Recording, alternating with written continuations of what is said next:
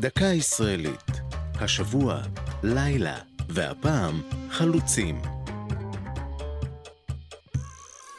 בשנות ה-20 של המאה הקודמת הגיע ארצה גל עלייה גדול, הידוע כעלייה השלישית. אלפי נערים ונערות להוטים שנטשו את משפחותיהם במזרח אירופה עלו לארץ ישראל במטרה לבנות וליישב אותה.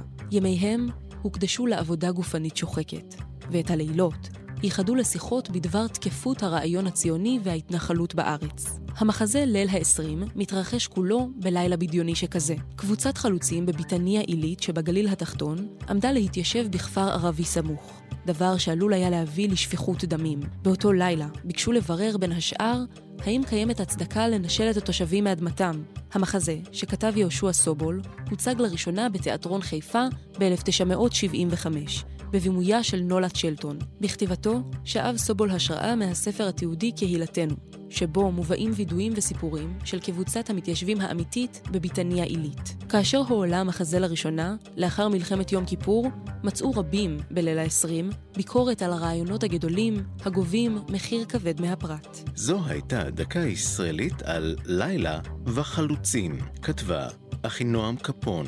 ייעוץ הפרופסור גד קינר קיסינגר. עורך ליאור פרידמן